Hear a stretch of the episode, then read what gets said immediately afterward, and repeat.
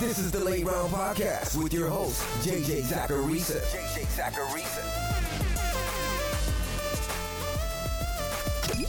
What's up, everyone? It's JJ Zachariason, and this is episode 662 of the Late Round Fantasy Football Podcast, sponsored by FanDuel. Thanks for tuning in. Before getting to the mailbag questions this week, I want to remind you about the Establish the Run draft kit. Establish the Run has rankings for any fantasy format you might be playing in, and they continuously update as news breaks.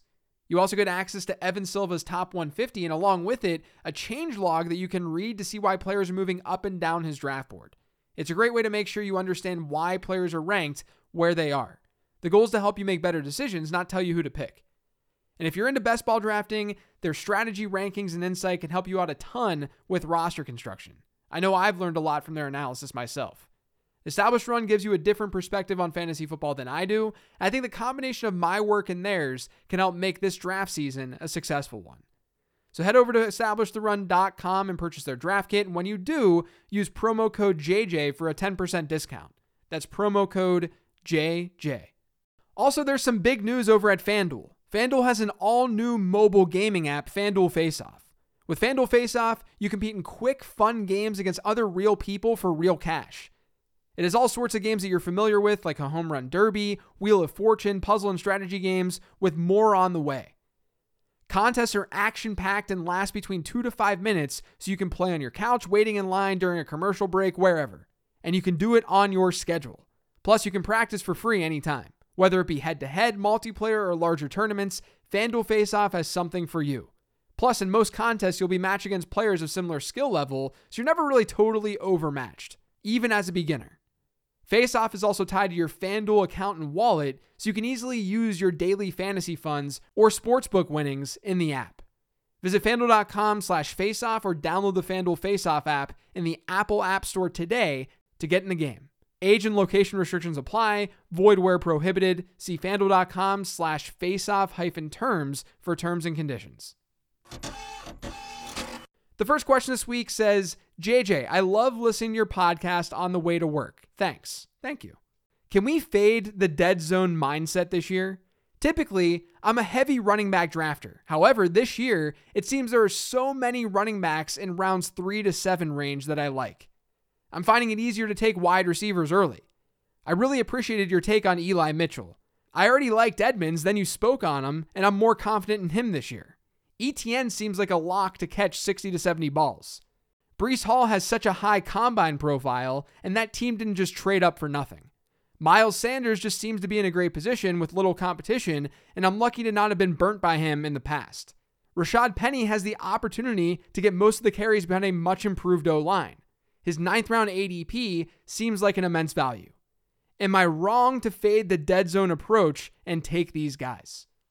So I think there needs to be an understanding of what the running back dead zone is. I wrote about this in depth in the late round draft guide, and you can listen to some of the episodes in the past of this show that I've done on the topic. Episode 643 was one that I did this offseason on beating the dead zone. And then episode 514 was on the running back dead zone itself. Someone like Rashad Penny is not part of the running back dead zone.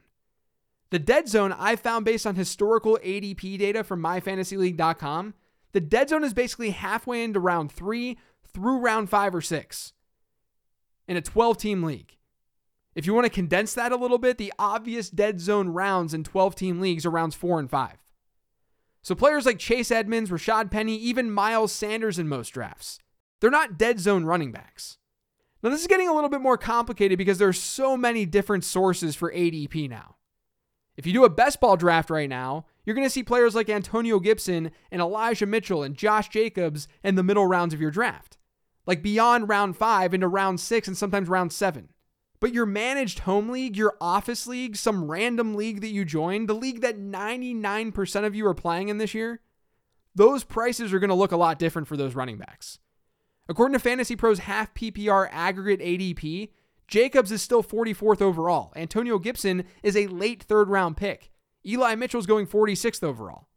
Maybe some of that's skewed a little bit and it's not too reactionary. But the point is that a lot of these types of running backs are still falling squarely into the traditional dead zone.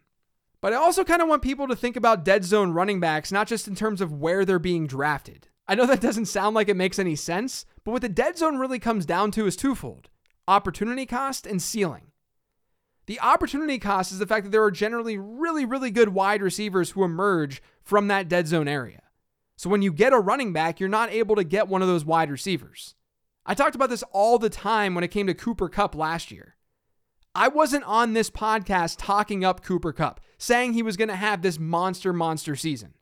I didn't mind Kupp, but I wasn't drafting him heavily. I wasn't getting him in every single draft.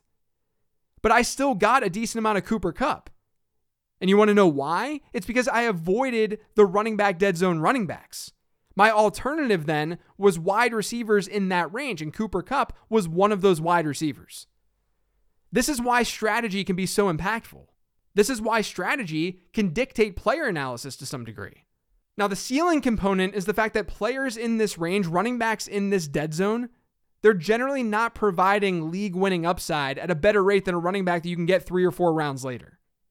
And some of the running backs that you just mentioned in this question can be had three or four rounds later. So you don't have to think about a dead zone running back only in terms of cost. It's also just inherently having some upside.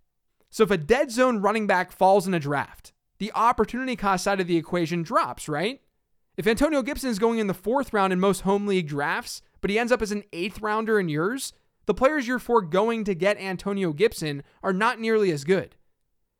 But if that entire group is falling in a draft, like if Jacobs, Eli Mitchell, Cam Akers, Antonio Gibson, all these home league dead zone backs, if they all drop, then that means other running backs are likely dropping too. So you're still getting a similar ceiling from running backs that are going later. Like I like Chase Edmonds this year in a PPR format. If Chase Edmonds typically goes in round eight and all of these dead zone running backs drop, then that means Edmonds is probably dropping too. Because those dead zone backs will still get drafted before him. So don't just think in terms of round drafted, even though the majority of drafts will formulate some sort of running back dead zone. Think of it also as talent and ceiling. These dead zone running backs generally just lack a true ceiling. But like I said, there are ways to beat the dead zone. I talked about that on episode 643. Overall, though, I would not fade the dead zone mentality. Players will emerge from the dead zone. There will be some decent players that come out from that area of the draft. But from a probability standpoint, it's a bad bet. This next question is from Patreon. It's from Justin. It says, Is there a guy who you think might break out that might go against some of your statistical findings for breakout players? Yes, I think Brandon Aiyuk is the answer to this. I'm pretty much at ADP with Aiyuk, but he absolutely does not fit the breakout wide receiver criteria. He's a third year wide receiver. Third year wide receivers have actually been bad bets in the middle rounds historically. And he's got a wide receiver teammate going early. That's another tough data point for a wide receiver. But I'm more inclined to take Aiyuk at his ADP than Deebo Samuel at his.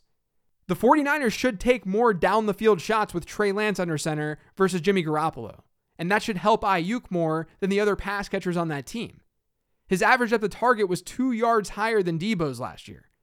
And 22.4% of Aiyuk's targets went 15 or more air yards when Deebo is at 16.7%. I think Brandon Aiyuk's just an awesome player, too. He ranked really well in my year two model. And while things didn't go well for him last year, that year two model is predicting year two and year three output, the best season of those two.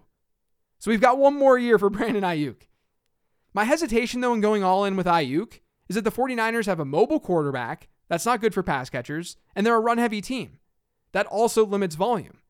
And they also have very good options alongside Brandon Aiyuk. They have George Kittle and Deebo Samuel. So Aiyuk, I think, can dominate in real football, and that should translate to some degree in fantasy. But the reason I'm not like way higher than consensus on him this year is because we have to at least be cognizant about his situation. But despite him not checking boxes for a breakout, I'm still fine with anyone drafting him at ADP. This next question is from at Bolts Chief. It says, Hey JJ, what are your thoughts on Kyle Pitts as an early third round pick, considering the fact that onesie positions are way more valuable since I have an advantage over my home league rivals in terms of drafting late round values and his incredible upside as a talent? When I'm in more of a casual draft, I do exactly what you just mentioned. I'm more inclined to take a tight end early because I know that ADP is going to be absolutely wild in that draft, and I should be able to pick off some value as a result. The way I viewed Pitts is basically that he's an elite talent, so I can understand drafting him. His projection comes out at tight end three, and he's a monster. Sometimes in fantasy football, it can be that simple.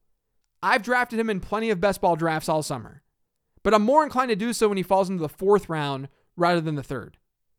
But I do think the point made here is a very important one. Deciding whether or not to go with an early round tight end, that can often be a decision about the draft room itself.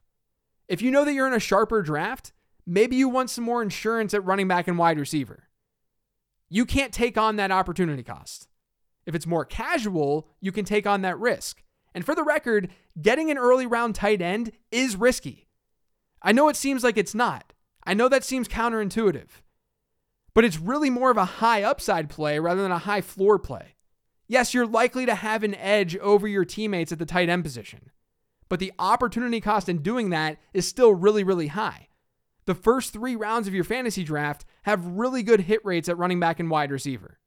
So I'm fine with getting Kyle Pitts, and I think that you can get an elite tight end, especially in these more casual drafts.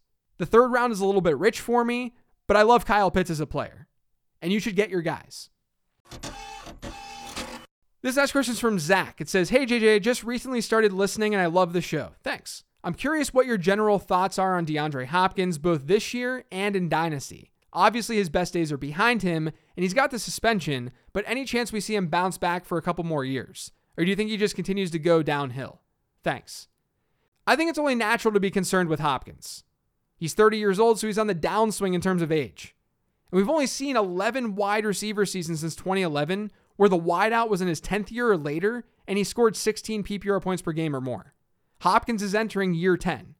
He also saw last year for the first time since his rookie season a target share per game rate under 20%. His yards per route run rate was his lowest since 2016 when he played with Brock Osweiler. And his targets per route run rate last year, that was the lowest since his rookie season too. I think there's a chance that we could see some sort of rejuvenated career from Hopkins if he shifts a little bit more to the slot. But I don't think I can sit here and say that he's some obvious target in any fantasy format, especially given the suspension. So I'm not overly optimistic. This next question is from at Bauer Chords. It says, I plan to overdraft Davante Adams because of the example of Stafford and Kupp last year. Heard reports of them hitting it off, knew I should draft Kupp, but didn't.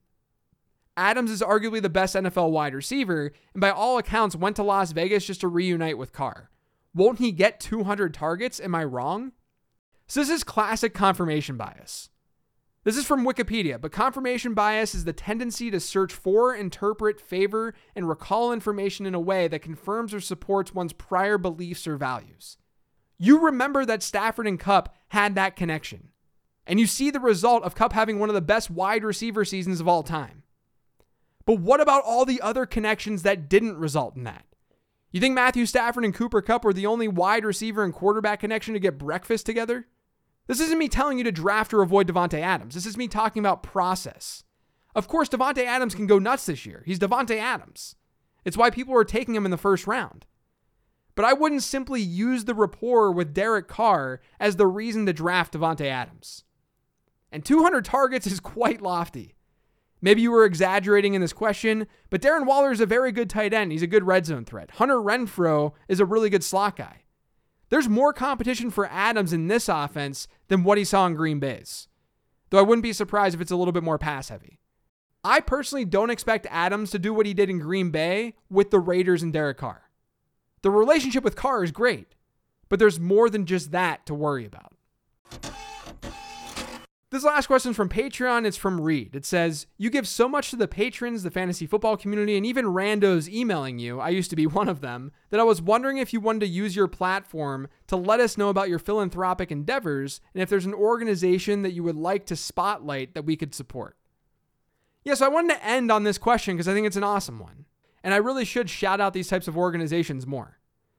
But I try to give to organizations that help children. It's just something that's really important to me and No Kid Hungry is my go to. I actually give all profits that are made from the East Coast Dads brand to No Kid Hungry. So if any of you are interested in East Coast Dads hoodies, t shirts, whatever, you can go check out eastcoastdads.com. And whatever I make on your sale, whatever profit I make, it goes to No Kid Hungry. I really appreciate this question, though. I think it's important to give these organizations a shout on this show as much as I can. But that's it for today's show. Thanks to all of you for listening. If you yet subscribed to the Late Round Fantasy Football Podcast, make sure you are by searching for it pretty much anywhere podcasts can be found. And don't forget to follow me on Twitter at Late Round QB. Oh, and also, I went on the football analytics show with my friend and trusted analyst Ed Feng this past week, where I was able to get a little bit more philosophical about things. I think you guys would dig it. So check that out. Search for the Football Analytics Show wherever you get your podcasts. But also, don't forget to check out lateround.com. Maybe the draft guide, maybe the Patreon, maybe the free newsletter. Just check it all out, lateround.com. Take care and have a great weekend, everyone. I'll talk to you next week.